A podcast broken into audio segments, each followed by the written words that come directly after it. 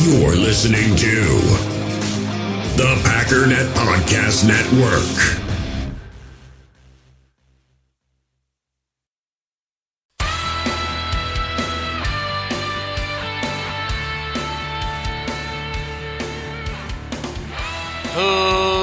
Ladies and gentlemen, welcome once again to the Packernet Podcast. I am your host and resident panelist, as always, Ryan Schlip. Check us out online, packernet.com. Find me on Twitter, pack underscore data.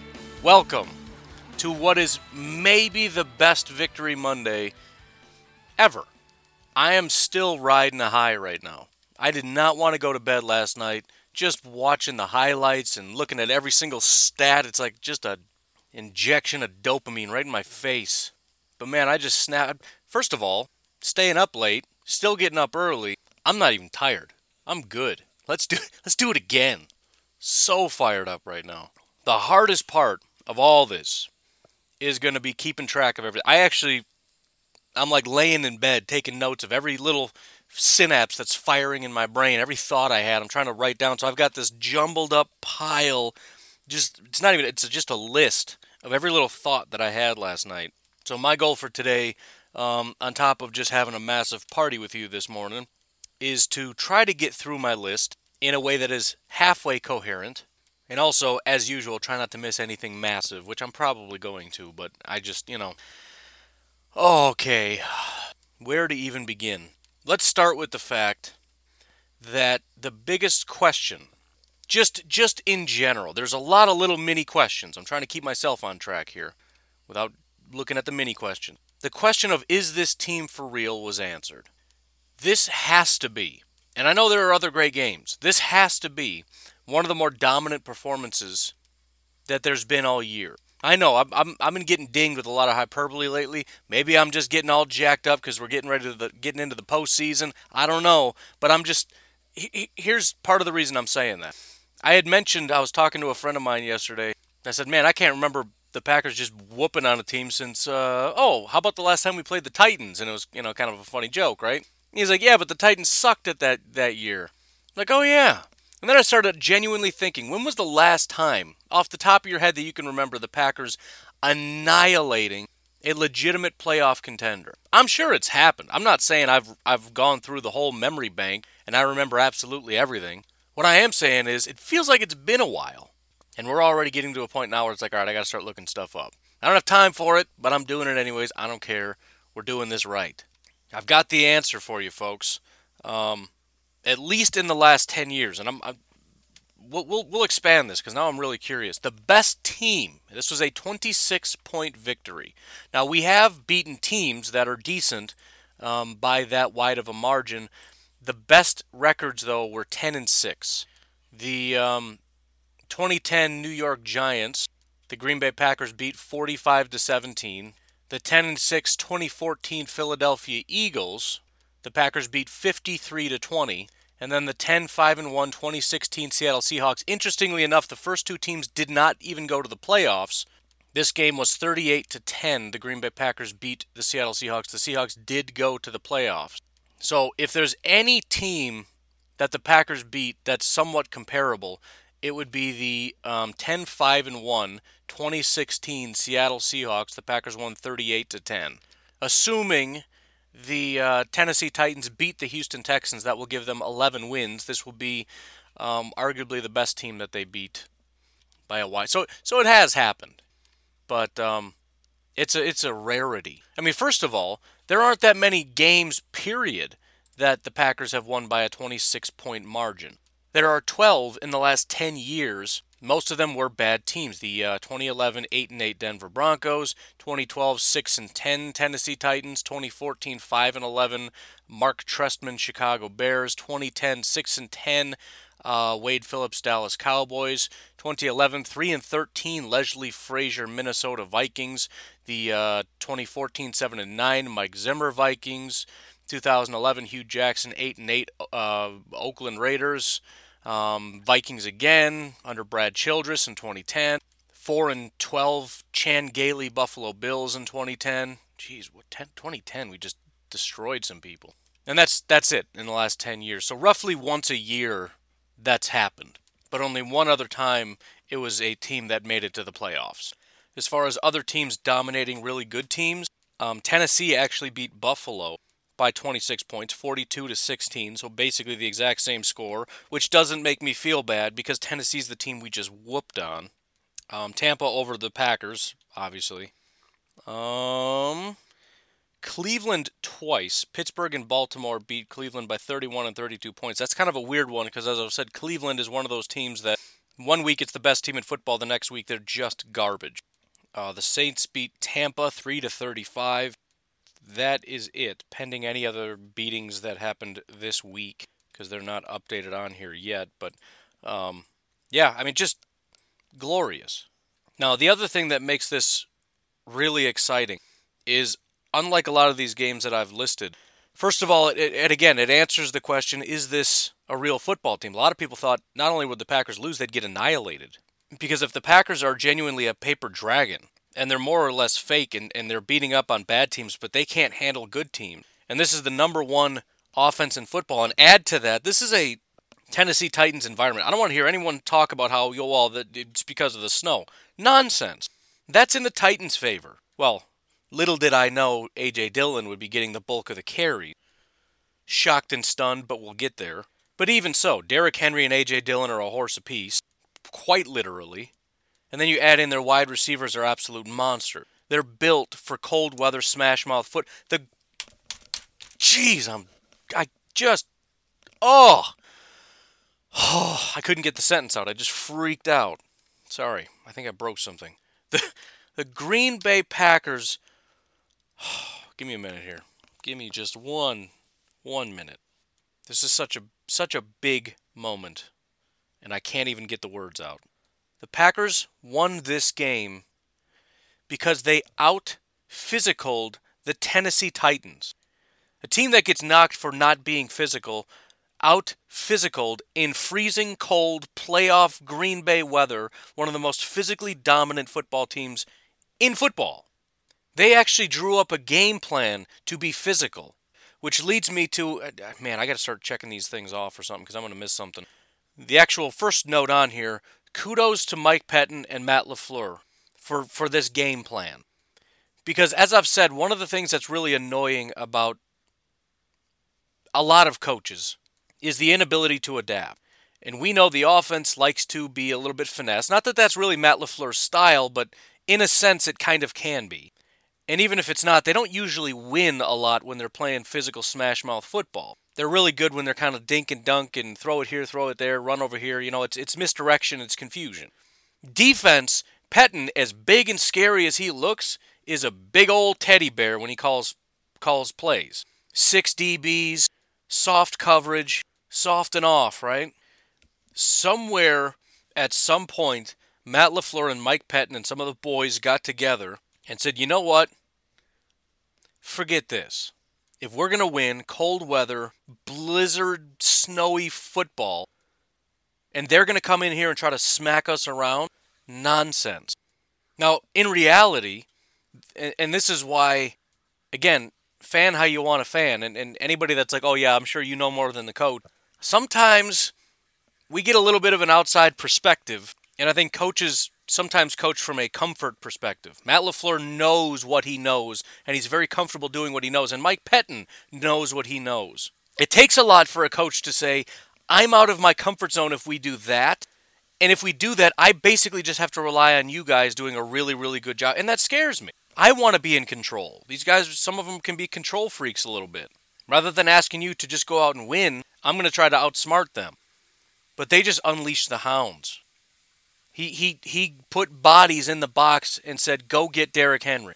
And then he went to his corners and he said, "Listen, that leaves you guys isolated." Which we've talked about this before. Doesn't it make infinitely more sense to stack the box and trust your corners when you got guys like Amos and Savage and Jaire? I know King and and Chandon are uh, a little bit more iffy, but there are a lot of teams that do this that have not quite as the quality of talent that we have. Oh, just had a flash that I needed to talk about Savage, and I freaked out again. I can't handle this team, man. I cannot handle this team. I'm going to die from joy just thinking about this team. But, anyways, they did what I think might be a winning formula going forward. And by the way, something else, a couple things to keep in mind. Too many things. Too many things. Back up. Back up. Man, my brain is crazy. My brain works like these bills in Washington. Like, hey, here's a thought, and then like my brain starts taking here's here's six other thoughts. Let's cram it in there, and then it's like this 70 billion page bill that they're like, here, tell them this. Like, get, you know what? Rip it up. We're not. I can't. It's too much. One at a time. That's the way it works. We're gonna. My goal is to be better than Washington D.C. Let's see if I can pull it off. So rewinding here, something to keep in mind: if the Packers beat the Bears, we're talking cold weather football that runs through Green Bay. There are two victories away from a Super Bowl. Both of those games would go through Lambeau Field. They've got one more cold weather smash mouth game against a Chicago Bears team that, if anything, has been as impressive and scary as the Packers. Just from the stand, and I almost tweeted this out yesterday, but I was really scared there was an impending collapse coming for the Packers, so I waited. But the two scariest things in the NFL recently is the fact that the Bears have an offense and the Packers have a defense. And again, I'll remind you, this Bears offense really kicked off after their bye. They scored 30, 36, 33, and now 41. But the first game out of their bye was the Packers. They only scored 25. At the time, it seemed like the Packers defense gave up a lot. Given what they've done recently, which is to say, in the last four weeks, the Packers offense has scored 35 points. Excuse me, the Bears offense has scored 35 points. The Packers defense only allowed them to score 25. So again, what seemed like not a great performance actually might have been a very good performance. And this defense, if you remove that um, punt return for the Philadelphia Eagles for Jalen Reagor, is allowing currently less than 16 points per game. That includes playing the number one offense in football, which, by the way, I don't know if they are number one anymore. Let's see if we can do a little math because the Packers just put up a 40 burger and took the Titans down to 14 points. By the way, Kansas City played like garbage against the Falcons. Yeah, the Packers are beating the Tennessee Titans by about 14 points.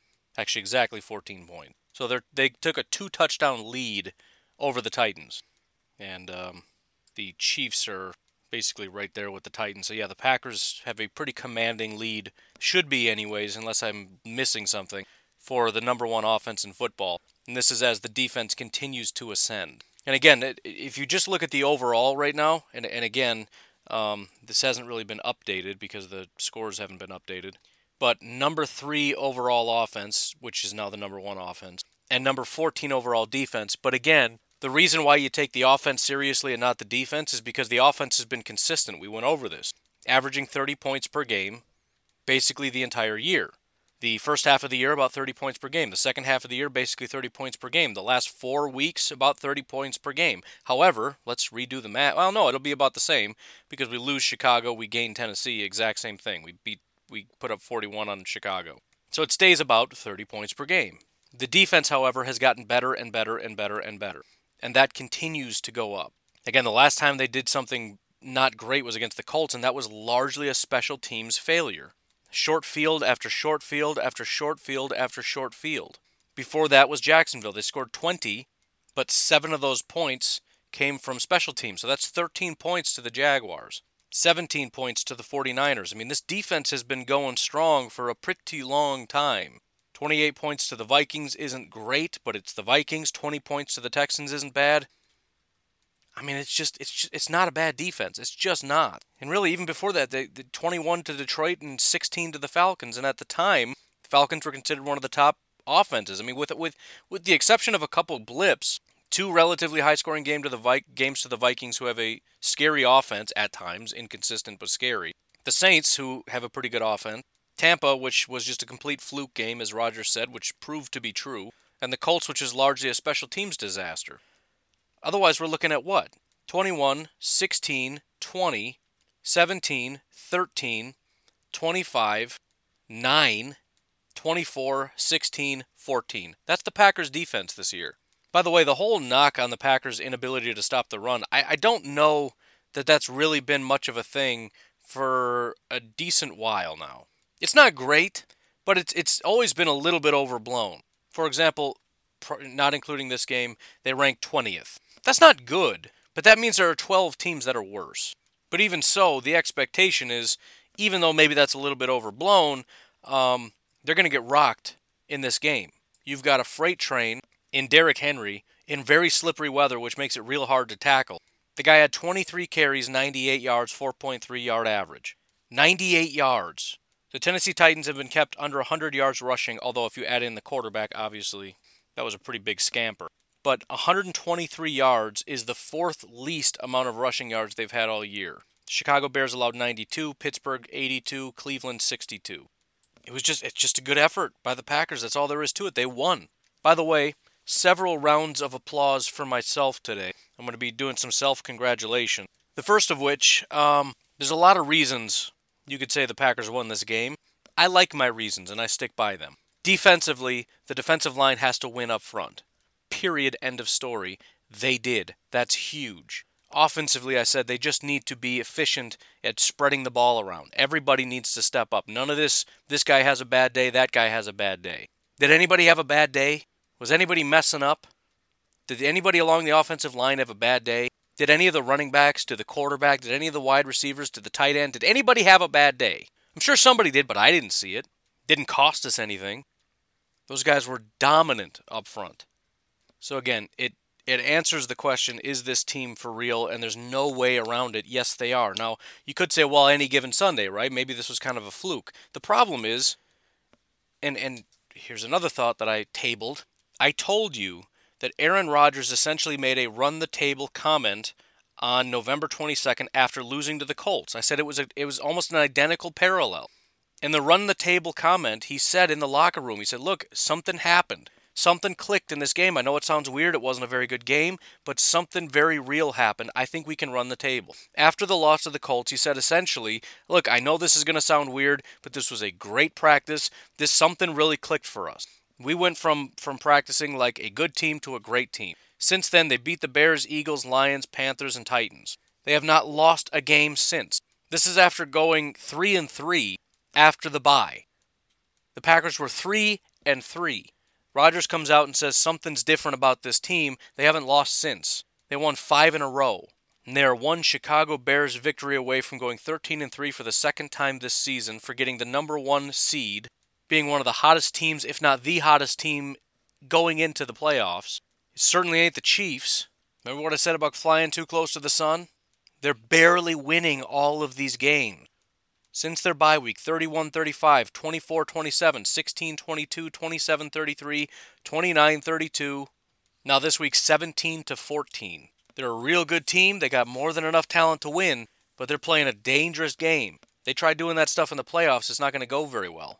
But the Packers now are in a position where they could possibly next week not only clinch the number one seed, but eliminate the Bears from the playoffs. I mean, things just can't get much better right now. So I'll have to revisit this um, once this gets updated with the scores and whatnot. But I'm curious, as of the last four or five weeks, where the Packers' offense and defense ranks. Again, I'll get back to that later because it's not quite updated. And um, obviously, this is going to shift some things pretty drastically when you talk about 40 points on offense and 14 allowed on defense. Over the last four weeks, not including this week, meaning, you know, five weeks ago, the Packers' offense is like seventh the Packers defense is 10th. The Packers offense just passed several teams. And when you look at how close some of these teams are, for example, the ninth best defense the last several weeks has been Miami. They allowed 81 or 80. The Packers allowed 81. Miami allowed 12 more points than the Packers did. So the offense and defense um, over the last five weeks is going to be one of the more dominant. Again, I'll get that when that becomes available. Um, but easily top 10 in both categories, which is fantastic. By the way, I know we're kind of bouncing around quite a bit here, but again, the notes are, are what they are. Um, to further uh, establish how good this defense really was, the lowest scoring game the, the Tennessee Titans have, and remember, they're averaging recently about 40 points per game. This is a good offense that the last four weeks has gone from good to absolutely unstoppable. 40 points a game is ridiculous, but the worst game they had was week one, which is basically throw that in the trash, 16 points. If you disregard that, it was 17 points to the Colts. Those are the only games they've allowed allowed allowed below 20. But just think about what that strategy was. We're going to stop the run and dare you to throw. Since when do the Packers decide we're going to stop somebody from running the football? I didn't think we had that that that was an option. I didn't know that was a thing. I know I said it's been overblown, but just completely shutting down the number one running back in football. I didn't think that was an. I didn't know that there was a switch somewhere that we could just flip and make that happen. Absolutely incredible. And listen, it's it's not a switch that we can flip, and it's not an option. The fact of the matter is, the, the in order for this strategy to work, it was it went beyond Pettine just declaring it. These guys had to step up, and they stepped up in a giant way. Kenny Clark was a monster in this game. Every time I looked at him, he was killing the guy in front of him. The guys on the edge, Rashan Gary, Preston, Za'Darius. I can't say I watched them every single snap, but those guys were incredible, especially Rashan against the run. Dean Lowry, I know several times. I mean, they were just manhandling. Not only did they dominate the guys in front of them, but they were able to disengage and bring down Derrick Henry. Even if even if Derrick Henry dragged him for three yards, just the fact that they were consistently grabbing him and bringing him down about four yards. The fact that they were in about third and four ish consistently was fantastic because four yards is not a guarantee running the ball, so then they had to throw. Just absolutely incredible effort. And the linebackers, I'm sure, were involved in that. I know I saw Kamal on at least one really good play. I don't think you can have a dominant uh, run defense performance without any uh, help from your linebackers. But uh, Amos, as usual, coming up and making big plays in the backfield. Unbelievable effort by the safeties once again. Amos again helping in the run game. Think he also had a pass breakup, which is kind of his his mo. He's running all over the place, tackling people, and gets a pass breakup. And then Savage with a pick and a pass breakup. I just there's so much to say. The I don't want to get into players yet. I think the second half of this is all going to be players, so I'm going to wait on that. But there you go, lowest score the Titans have had all year, just as they're heating up. I mean, you, you, you basically had two things. You had a Titans offense that was getting better, better, better, better, better. You had a Packers defense that's getting better and better and better and better. The question is who was going to win? Was the Packers defense going to stop the unstoppable Titans offense, or was the Titans offense going to completely steamroll this Packers defense? I think most people, including Packer fans, would have said, yeah, I don't know if we win this battle. Maybe we hold them to less than 40, which was my ex- expectation. I, I think the Packers defense steps up and does a good job, and something similar to the Bears, where you're maybe not super happy with the score, but given the context, it's not that bad. If they get roughly 30 ish, it's not great, but it's less than what they've been doing. 14, though? 14, dude? Yeah, I don't know about that. Anyways, a lot of what I have left is just kind of going player by player and, and just heaping massive amounts of praise. So we're going to do that in the second half. If you appreciate the work that I'm doing here, I would love it if you jump over to patreon.com forward slash pack underscore daddy. You can join up for my Patreon for as little as a dollar a month, just as a way to say thank you. Occasionally, I throw a couple little perks in Patreon or whatever, but it's super erratic and inconsistent. So, um, if you're doing it because you're getting great value from Patreon, don't bother. Um, if you want to do it just to support me, that would be fantastic. I would appreciate it. There are other ways to support the show. Um, Venmo, I keep saying Cash Up, Cash App, but I keep forgetting to put it in there. It is a thing though. Pack Pod is my thing. I don't know. I've never, I've literally never used it before. I've never given or gotten anything on it, so I'm not really sure how it works. But I know it's one of those things the kids do. But again, one of, one of the biggest ways you can help is just by spreading the word. Um, let your friends know, let your family know. Whatever it is you can do to just get the word out about the podcast um, YouTube, any of the many endeavors, uh, joining the Facebook group, the Facebook page. Invite your friends to the group or to, to the pages. That would be massively helpful. Invite all your Packer friends to um, the Packernet Podcast Facebook page or the Cheese and Packers Facebook page. Massively helpful. So, again, anything and, any, and everything you can do would be greatly appreciated. Speaking of, I've got some uh, big shout outs. I don't know what I said yesterday on the podcast that got people so excited. But um, first of all, big shout out to Ryan. It's a little bit overdue, but um, one of my biggest, one of my oldest supporters jumped on with a, uh, a, a sizable donation. Really, really appreciate that. Zachary jumped in uh, yesterday with another fairly sizable donation. So, Zachary Grolke, thank you so much for that. And then a super sizable donation from uh, Brian and Matt Walter. Thank you for your yearly subscription. Absolutely fantastic. Um, as I said, the the donations were flying and then just kind of came to a halt, and I completely understand with the holidays, with the coronavirus, and with the amount of suffering that's going on. I'm really just not worried about it. I'm grateful to have a job, and um, just being able to do this is, you know, I listen. I, I did this podcast every well, not every day, but did this podcast for two years before a single red cent came my direction. So it's not a requirement. If everybody stops giving and the ads all go away, I'm still going to be here maybe. But I just wanted to uh, give a shout out to those guys and um, let you know how much I really appreciate it. Again, I know times are tough, and so there's an extra amount of appreciation um, when I get a little something these days. But, anyways, why don't we go ahead and take a break here? We'll come back and just kind of run through the roster and just start heaping praise on all the people. We'll be right back. All right, why don't we get started with some of the game insights here, um, just because that's a good way to kind of get the ball rolling. NFL.com gives a couple little uh, tidbits that are great, and I always love it when you scroll through here because they do both teams, and it's basically all just Green Bay Packers. First off, Aaron Rodgers is 68 1 and 1 at home when leading at halftime as a starter, including playoff. Let me read that again. Aaron Rodgers is 68 1 and 1 at home when leading at halftime as a starter, including the playoffs. Their only loss, my goodness, their only loss, week 13, 2018 versus Arizona. Go figure. That's amazing. Moving on. The Packers are 15 and 2 at home since 2019, including the playoffs. That is the highest win percentage at home in the NFL in that span. It's actually funny because we started off being a little bit concerned about the lackluster effort at home. They seemed to be doing fine on the road, but at home they weren't really putting in the work.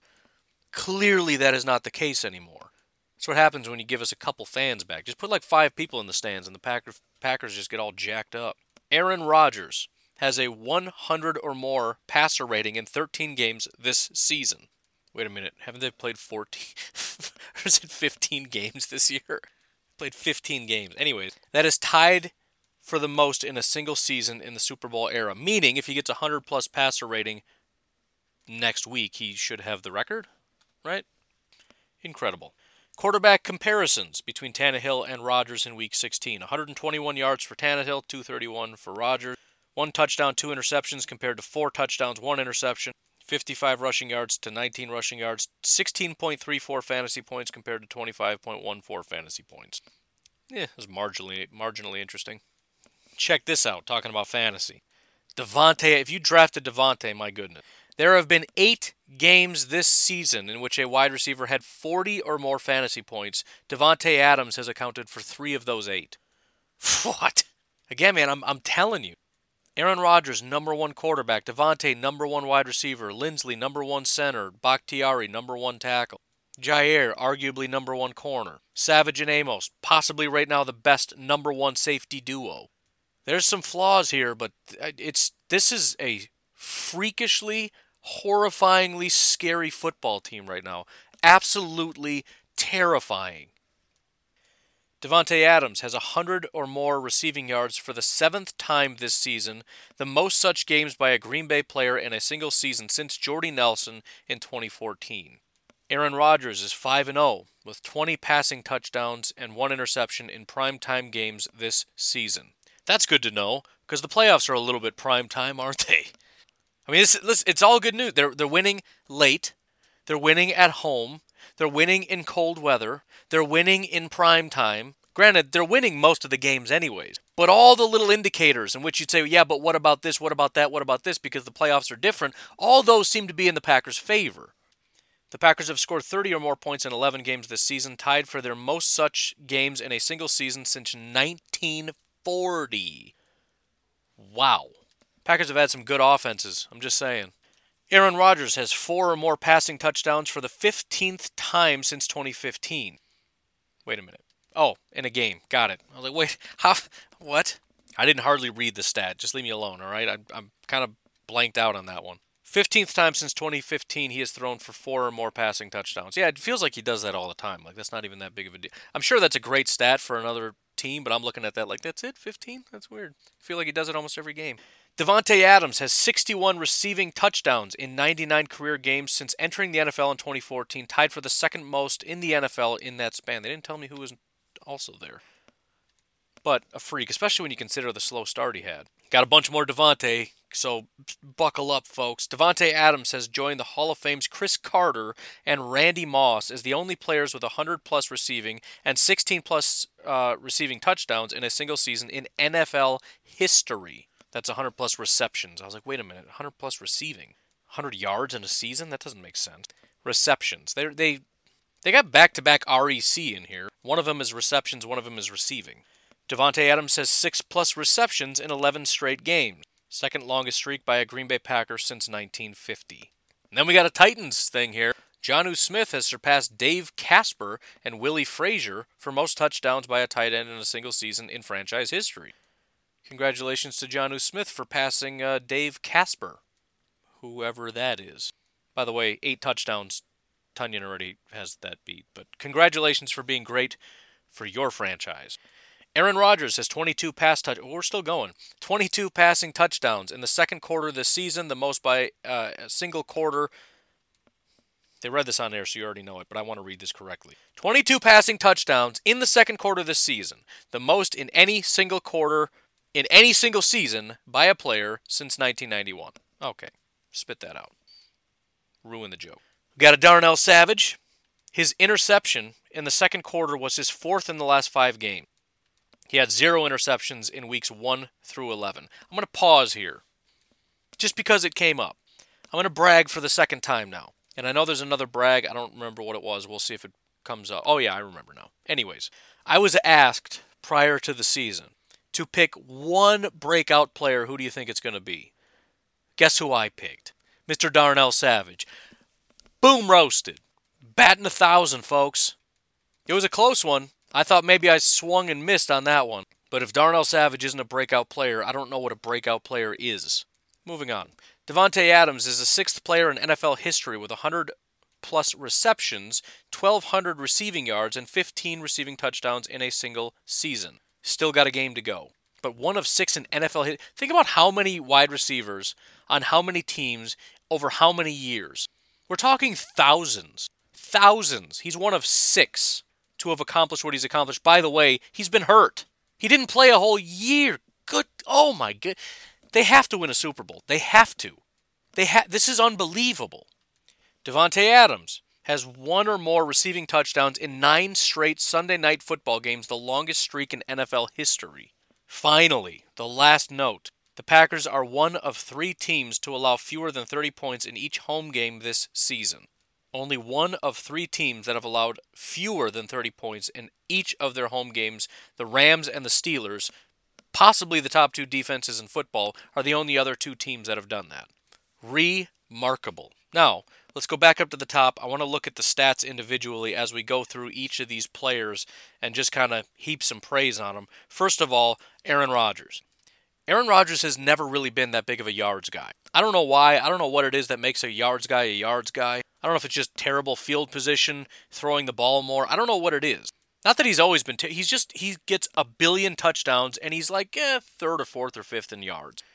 21 of 25, 231 yards, four touchdowns and a pick. The pick was ugly.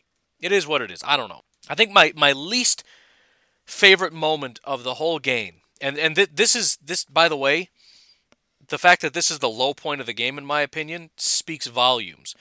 After that pick, Rodgers could not stop shaking his head. He couldn't let it go. I, I mean, I, I just, I was worried. Like, dude, stop. Stop shaking your head. They kept showing him on the sideline shaking his head. He was so mad. I want him to bounce back, right? Because I, I worry about that stuff. Like, you know, you start getting in people's heads and you start, you know, whenever he starts shaking his head, it's not a good thing. He starts getting up in his head, he stays up in his head, and things don't go well. Fortunately, apparently that had no bearing on anything. And again, that was that's the only literally. I'm trying to think what is a low point in this game. What is the worst thing that happened? Rodgers threw a pick and he kept shaking his head on the sideline. There you go. That's it. That's the whole list. That's the entire list of, of bad things. Unbelievable performance from MVP Aaron Rodgers. Then we come to the running backs. Oh, the running backs. First, let's start with Tim Boyle, complete loser. Three carries, minus three yards. I can't even believe that guy. Yes, I'm joking. He took a knee. That's what happened. But still funny because there are some people that are obsessed with Tim Boyle and I think it's a little silly, so I'm going to pick on him a little bit. Aaron Rodgers, three carries, 19 yards, 6.3 average. I'm working my way up. Aaron Jones, 10 carries, 94 yards, 9.4 yard average freak. Right? Granted, big part of the reason was that giant scamper down the sideline that definitely should have been called back. On live TV, I was like, oh, he was out. It was it was painfully obvious just in a flash of a second, like, oh, he stepped out. I saw it back there whatever. Doesn't I mean, come on. This is one of those games where you can't even pick out anything and say that the Packers cheated. Where? Oh, there was that one offsides that wasn't offsides and Aaron Jones. Okay, fine. What does that account for? You lost 40 to 14. Shut up. I don't want to hear you. But great game from Aaron Jones. Um, as as sad as it is, because there are some people I saw on Twitter saying that the AJ Dillon, Dillon thing is sad because it means Jamaal's gone. No, it doesn't. It means Aaron Jones is gone. And we probably knew that already, but it has nothing to do with Jamaal. It has to do with Aaron Jones.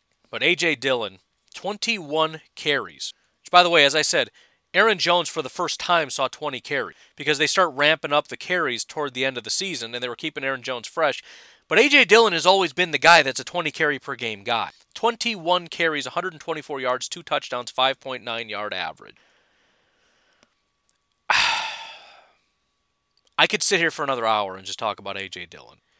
How happy I was watching that game, I can't describe to you. And by the way, he still looked a little raw to me. There were a couple plays, you know, one where he got tackled in the backfield and it's like, you know, Probably shouldn't have cut it outside. You should have just went straight up the middle. There was a little bit of an alleyway there. You're going to get probably four out of it. But he got greedy. He tried to bounce it around the outside. He lost a yard or two on that. But even some of these, he looks kind of, you know, not to be negative, I mean to be positive. He still looks a little bit raw. I think if he had Aaron Jones's vision, it's it's just the, the sky is the limit. This is basically his first game getting real time snap and he just completely carved up this defense, even half the time just bumbling his way right through people like a hot knife through butter. And he managed six yards per carry. Unbelievable effort from A.J. Dillon. Okay, here's something else this is my other brag, but but let's start off with a massive kudos. And I already said this, but massive kudos to Matt LaFleur because I said the biggest reason I don't think we're going to see a lot of AJ Dillon, and I really didn't. I figured maybe five carries. We saw Jamaal against Carolina four carries as the number two. This is such a big game and and you know maybe maybe it's not. Maybe their whole thing coming into this was you know we don't have to win this game. This is a great time to showcase AJ Dillon, see what he's got. I don't know what the thought process was, but in my mind, we really want to win this game. And what do we know about Matt Lafleur and, and Mike Pettine in general? They lean on what they trust, and they trust Aaron Jones. They trust Aaron Jones. That's it. And so, as much as I know Matt Lafleur is obsessed with AJ Dillon, and this is my brag, I told you a long time ago A.J. Dillon is a Matt LaFleur guy. 100,000%. Aaron Jones is not. Aaron Jones is a great running back. He really is, and everybody would love to have him. Matt LaFleur wants a Derrick Henry. He wants a guy that he can grind into the in just over and over and over again. He wants a 20 carry per game guy.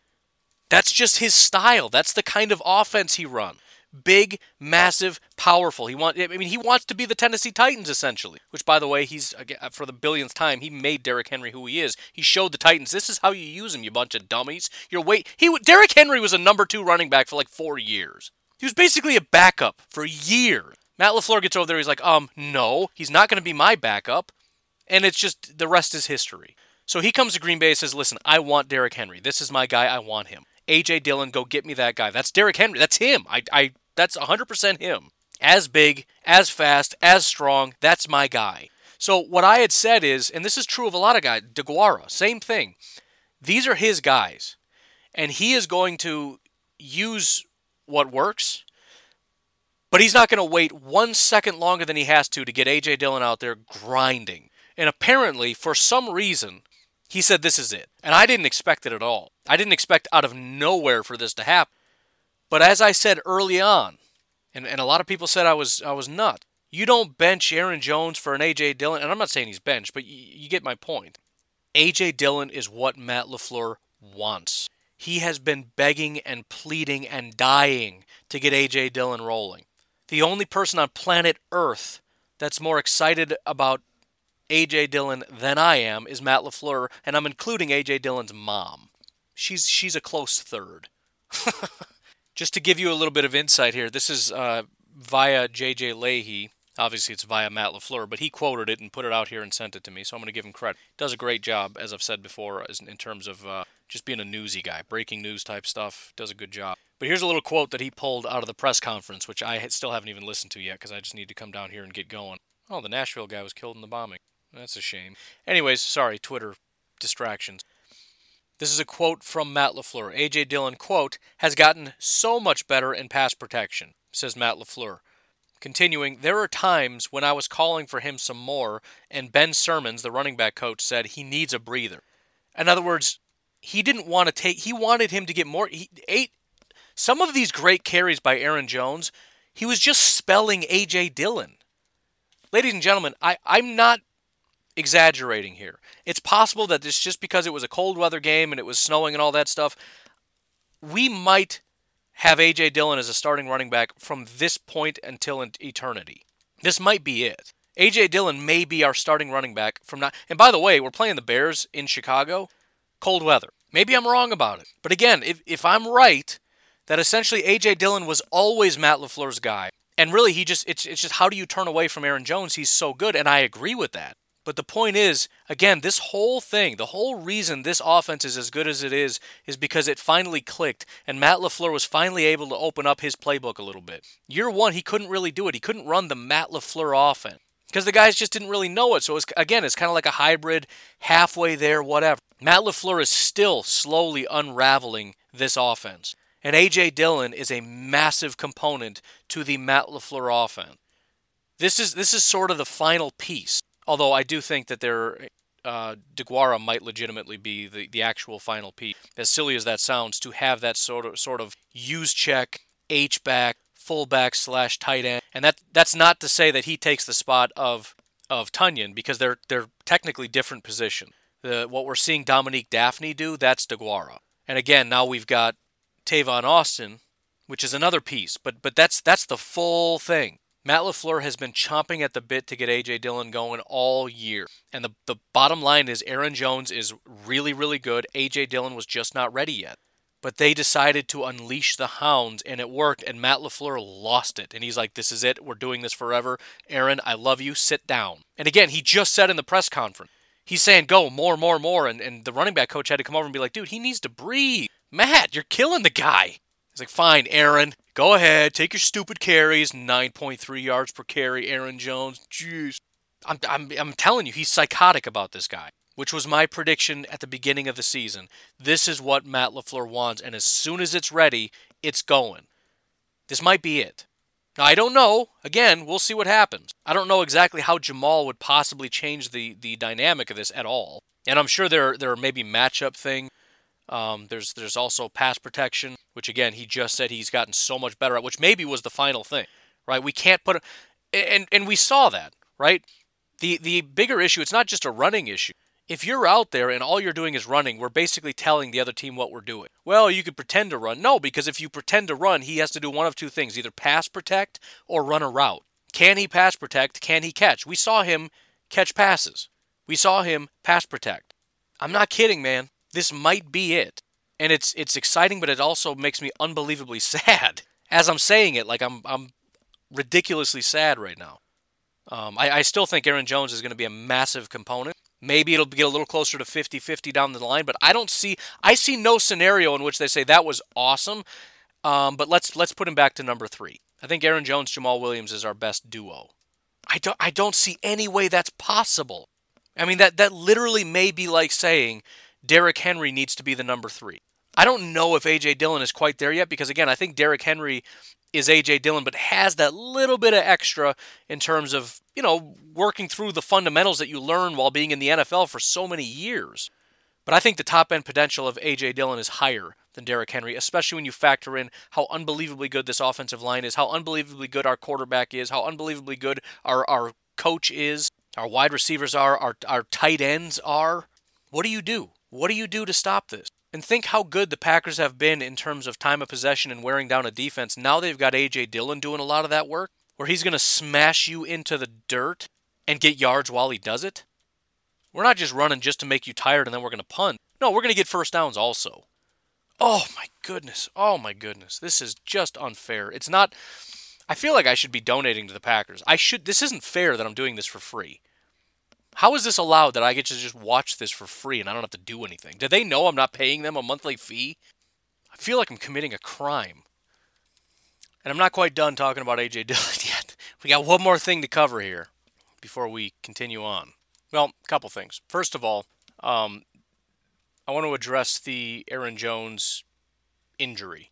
I think um, there was some question possibly coming into the game, but also a hip injury during the game and so there probably will be a lot of people, and, and maybe there's some truth to it, saying A.J. Dillon isn't a thing, necessarily. The reason he got so many carries is because Jamaal was out and AJ or Aaron Jones hurt his hip during the game. As of next week, every reason to believe that things go back to normal. Even if that's true, just by virtue of what he did in this game, means he probably earned a uh, a starting job, at least pretty close to 50-50 with Aaron Jones. But there's also this. Matt LaFleur said he approached A.J. Dillon before the game and said, You better be ready tonight. We're coming to you. So, whatever happened to Aaron Jones during the game didn't really have all that much to do with the fact that they leaned heavily into A.J. Dillon. Also, Aaron Jones played at, by the end of the game, so obviously he came back and he was okay. So, again, I don't know what exactly is happening. I just feel like, especially when you factor in, you know, very low to no chance Aaron Jones comes back next year. Um, basically, a 100% chance A.J. Dillon is our number one running back next year. Um, you know, you got to start sometime.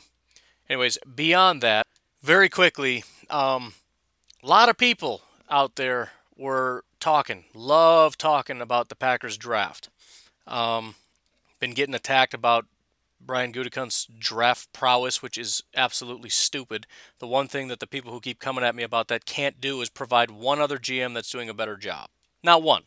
I had one guy come at me start talking about the Buffalo Bills guy, but can't list hardly anybody that's doing anything of any of the draft picks that they've made in the last three years. But instead talks about high priced guys like Stefon Diggs as though paying one of the best wide receivers in football is a talent. Yeah, and Ryan Pace paid Khalil Mack. How much credit do you give a guy for that? Pretty close to zero, I'd say. That doesn't take a genius to be able to pull that off. In fact, if you're doing that, it has a lot to do with compensating for the fact that you can't draft for anything. You got to go out and pay everybody else because you can't draft. But once again, this entire team from top to bottom is a Brian Gutekunst team.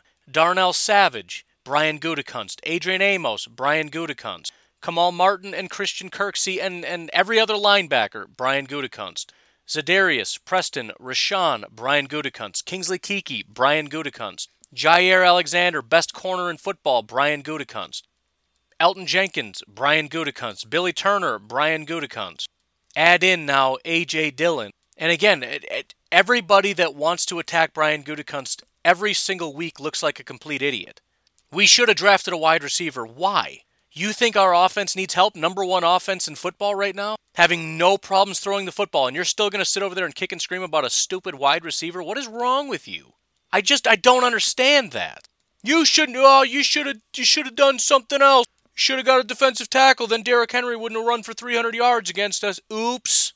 And so, a couple things. Number one, everybody that said we should have done something, not looking great. But beyond that, saying that these guys are bad picks, as I said before, and I said this very recently, we have not seen a lot of these draft picks yet. But for every re- there's every reason to believe that these are going to be good, good football players because Brian Gutekunst is the one that picked. If you're doubting AJ Dillon and and and Jordan Love, you better watch out. Sure enough, we get a dose of AJ Dillon. Is he good or is he a bust? What do you think? Did Brian Gutekunst do a good job or did he do a bad job? What are you thinking? And so, again, I don't know what's going to happen, but are you seriously doubting Jordan Love right now? Not to get too far ahead of ourselves. Maybe we're talking three years down into the future. Great. I hope Aaron Rodgers plays until he's 90 years old and keeps winning Super Bowls forever. That's not the point. The point is, how good are you feeling about that pick all of a sudden? Again, top end quarterback. He really is that, by the way but a guy that maybe needs some time, and he's going to learn from one of the best quarterback coaches in all of football, behind one of the greatest quarterbacks to ever play the game ever, in a scheme that is quarterback friendly, with weapons everywhere offensive line, wide receiver, running back, tight end, everywhere.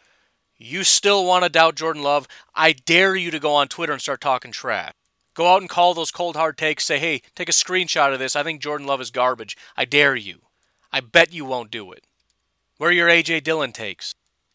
Unbelievable. Rashan Gary and Darnell Savage and Elgton Jenkins all played a massive role in this game. That's our first, second, and third pick in the 2018 or 2019 draft. By the way, Jace Sternberger, as I said, exact same stats as Tonyan the year before Tonyan broke out. Kingsley Keke was the next pick in the fifth round. He's looking pretty good. Jordan Love, to be determined. A.J. Dillon looks really good. Josiah DeGuara looked really good. Kamal Martin looked really good. Jon Runyan. These are our top I, I, it's just it's it's completely unheard of to have more than like two good players. It's it's hard to find bad players Even if you go back to 2018, which again, he had the GM job for like a month before the draft showed up. I'm exaggerating, but about a month. He still pulled Jaire Alexander out of that, and J.K. Scott and MVS. Even even that is a is a pretty decent draft year. And again, if you don't believe me, go find a better GM and tell me how many hits they have on a, on a year-to-year basis. When was the last time the Patriots have made uh, multiple good picks? Find me one in which he had three really good hits because the Packers got to hear. And by the way, I'm not even including Equanimeous St. Brown. I'm not talking elite. I'm talking contributor. Took three wide receivers in that draft. Two of them are still with this team. One of them had a touchdown last night. These are our just just our fill-ins until Matt LaFleur decides to actually draft a wide receiver, which he doesn't seem to need to do because again, we got Lazard, we got MVS, we got EQ, we got Tonyan, and the best wide receiver in football. We're making do just fine. And then again, Rashan Gary, Darnell Savage, Elgton Jenkins, Jace Sternberger, Kingsley Keke. You don't have stretches like that. And then this year, Jordan Love to be determined. A.J. Dillon, freak. Josiah DeGuara looked real good before he got hurt. Kamal Martin is shockingly talented. Jon Runyan has come in and played in fits. We I, and we haven't seen Stepaniak, so we don't know what's happening there. Vernon Scott is one of the highest graded safeties in football, but a small sample size, so it doesn't count. Jonathan Garvin, is that is that how far we have to go before we find a guy where it's like, well, that wasn't a good pick, a seventh round pass rush, our second seventh round pass rusher? And I'm not saying these guys are going to be good. Stepaniak probably won't be around long. Vernon Scott probably won't stick around. He'll be one of those guys that's like our fourth safety for about four years until it's time for a contract. And then they're like, nah. Jake Hanson, maybe it's not going to pan out. Jon Runyan, maybe it won't pan out. I don't know. So what? So what? It's still a good draft. And I just want to remind you of something because I was I was I'll be completely honest. I was trying to look to dunk on a blue check mark about the AJ Dillon takes, and I couldn't find it. One guy I know has not said a bad thing about AJ Dillon is um, Colin Cowherd. In fact, he did say something else. I know it's weird to talk about Jordan Love, but I, I just I just want to get excited about everything, and I want you to not forget that one of the best, hottest drafting GMs right now took a quarterback in the first round, and as crazy as some people thought it was, it really wasn't. This wasn't out of left field for people that know what they're talking about. I want to remind you of a clip that um, I just got rid of on accident. This is Colin Cowherd saying what he thinks makes the most sense for the Green Bay Packers. Ready? This is prior to the draft. Porters. Um, so I thought this was interesting. I'm sure it'll play well. Um, so I thought this was interesting. I'm sure. Um, so I thought this was interesting. I'm sure it'll play well with Aaron Rodgers. The Packers general manager acknowledges to reporters he would use Green Bay's first round pick on a quarterback. Sure, he would. You guys have heard me say this before. Everything I've been taught, that's where you start. You start with a quarterback. Now, when he says that, he knows he's not getting Joe Burrow, and he's not getting Tua, and he's not getting Justin Herbert. Who he's talking about is who the really smart people in the NFL like, but won't tell you. Jordan Love at Utah State. Jordan Love is what the future of the NFL looks like. He's 6'3 and a half, 225, mobile, big arm. And if you just flipped his sophomore stats that were amazing with his junior stats, bad team that weren't, Jordan Love would be a top five pick. What he's telling you is the Packers general manager is if Jordan Love is available, we're going to draft him. And for the record, damn straight they should. Because if you don't, New England is. So look, again, all I'm saying is if you're doubting this team, you're doing it wrong. If you're doubting this GM, you're doing it wrong. If you're doubting Matt LaFleur or anybody else, you're doing it wrong. This has been an absolutely masterful performance by a GM, and anyone that can't see that is a spoiled child. You cannot find hardly anything like this from anybody. The closest you're going to find are the turnarounds done by John Dorsey, largely done because of massive improvements to the quarterback. He didn't even, I don't even know if he did this good of a job in Kansas City. Maybe he did, but the biggest improvement he did was Pat Mahomes, which changed everything. Cleveland might actually be a closer one because not only did he get the quarterback, but he completely overhauled the team. He shipped off everybody and brought in all his own guys completely overhauled the team, and now we're seeing him get to the playoff. The Packers essentially did that, but did it in a year. And no, it's not just Aaron Rodgers. That's such a stupid thing to say. The same Aaron Rodgers that hasn't done this since 2014 is now suddenly doing it in 2020. Six years later, it's all because of Aaron Rodgers and everything else is just lame excuses. No, it's not. Matt LaFleur plays a massive part of this. The guys that are being brought in that I already listed play a massive part of this. This is not simply Aaron Rodgers dragging a team. We know what that looks like, and this isn't it. We've seen Aaron Rodgers drag a football team. If you think that's what we're watching, dragging a football team, dragging a coach, dragging a GM, you're out of your mind. You're desperately clinging to this idea that the Packers are stupid and they suck, but they're just lucking into all these things. It's Aaron Rodgers that just drags all these people.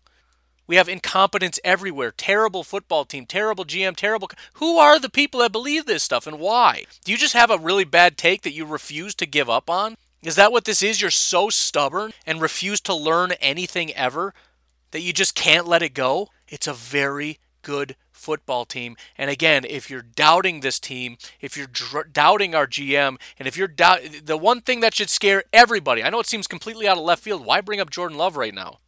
Because secretly, deep down, the one thing that nobody's looking at is the thing that should terrify everybody that is not a Green Bay Packer or a Green Bay Packers fan more than anything. And that is that Brian Gutekunst nailed the last two drafts, and his first pick was Jordan Love.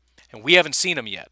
And we might not see him for a couple years, but that should terrify everybody because the Packers did it once, the Packers did it twice, and there's a very real chance that number three is waiting in the wings. And the Packers stole him, as Colin Cowherd just said.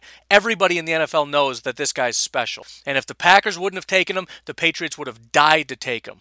And all these rumors, while well, they traded, that's stupid. Nobody would have taken him. That's idiotic. Why do you believe that? Well, because I heard it from somebody on ESPN. They said nobody was actually trading up. The Packers got duped because they're stupid. I think you got duped because you're stupid. Why do you believe these people? Moving on. Let's look at the rec- receivers. We're almost done. I, you know, we do have to get to the defense, but Davante Adams with a masterful performance, 11 receptions, 142 yards, and three touchdowns. Almost nothing from anybody else. But again, what did I say was the key to this? Everybody has to make themselves available on offense. That's literally what I said. One reception from e- from EQ for a 21-yard touchdown. One reception from Tonyan for 17 yards. Two receptions from Aaron Jones for 14 yards. Two receptions from Allen Lazard for 14 yards. One reception from Dominique Dafney for 13 yards. Two receptions for Tavon Austin for 5 yards. One reception from A.J. Dillon for 5 yards. Did these guys make themselves available or not? I'm thinking yes. We come to the defensive side of the ball.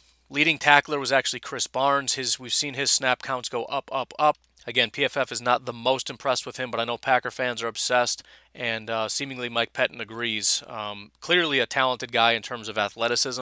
Uh, he probably has quite a bit going on upstairs based on the amount of snap counts he gets. I mean, that's that's a position where you got to really know what's going on. We know Christian Kirksey can do it. So if Krys Barnes is taking those snaps, he not only has the physical upside that that Pettine likes, he has the mental attributes to know what he's doing out there. So that's a good sign. Um, Adrian Amos was number two.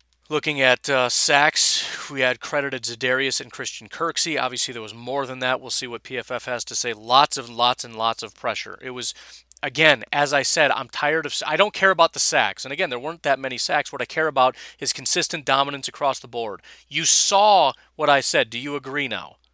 If I told you that this is what I was looking for, a defensive front that stops the run and brings consistent pressure, even though there weren't that many sacks. Even if you took away these sacks, are you okay? If you t- if you had zero sacks, but the exact same amount of production in terms of stopping Derrick Henry and bringing consistent pressure constantly, would you still be okay with that, or do you want to revert back to what we had? Because I'm keeping this all day. Forget the sacks; you can keep them. Give me a defensive front that shuts down the best running back in football and brings pressure consistently in a guy's face. We had a pick because, again, I, I think Rashan Gary has, has had more interceptions on the season than 90% of the cornerbacks on in the NFL, based just based on the ones that he's caused. Three or four at least, and he had another one today. He was in a, in the quarterback's face. It goes floating up in the air, and we get a pick from Darnell Savage, or was it Kirksey? I don't know. That consistent pressure along the defensive line was a beautiful and master performance performance. And again kudos to Mike Pettine who's been mixing it up. He's still bringing that extra pressure. We saw Darnell Savage coming in hot. We saw Kevin King on a design pressure. I, I literally don't think he's ever been brought on a pressure before. He's had he's been credited with sacks but those are always after scrambles and things break down and he tackles a quarterback in the backfield.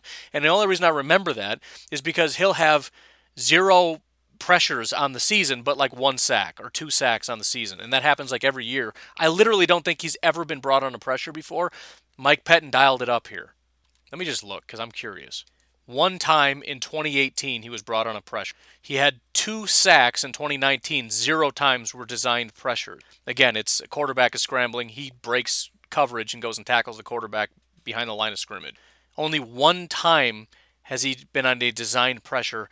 This was number two. So Mike Pettine is really, really starting to release the hounds. And listen, that may be entirely due to not just Pettine finally giving in. It may just be that he's really trusting his guys, right? He it's similar to what I said about Matt LaFleur. He can't fully unravel this playbook until his guys know what to do and how to do it.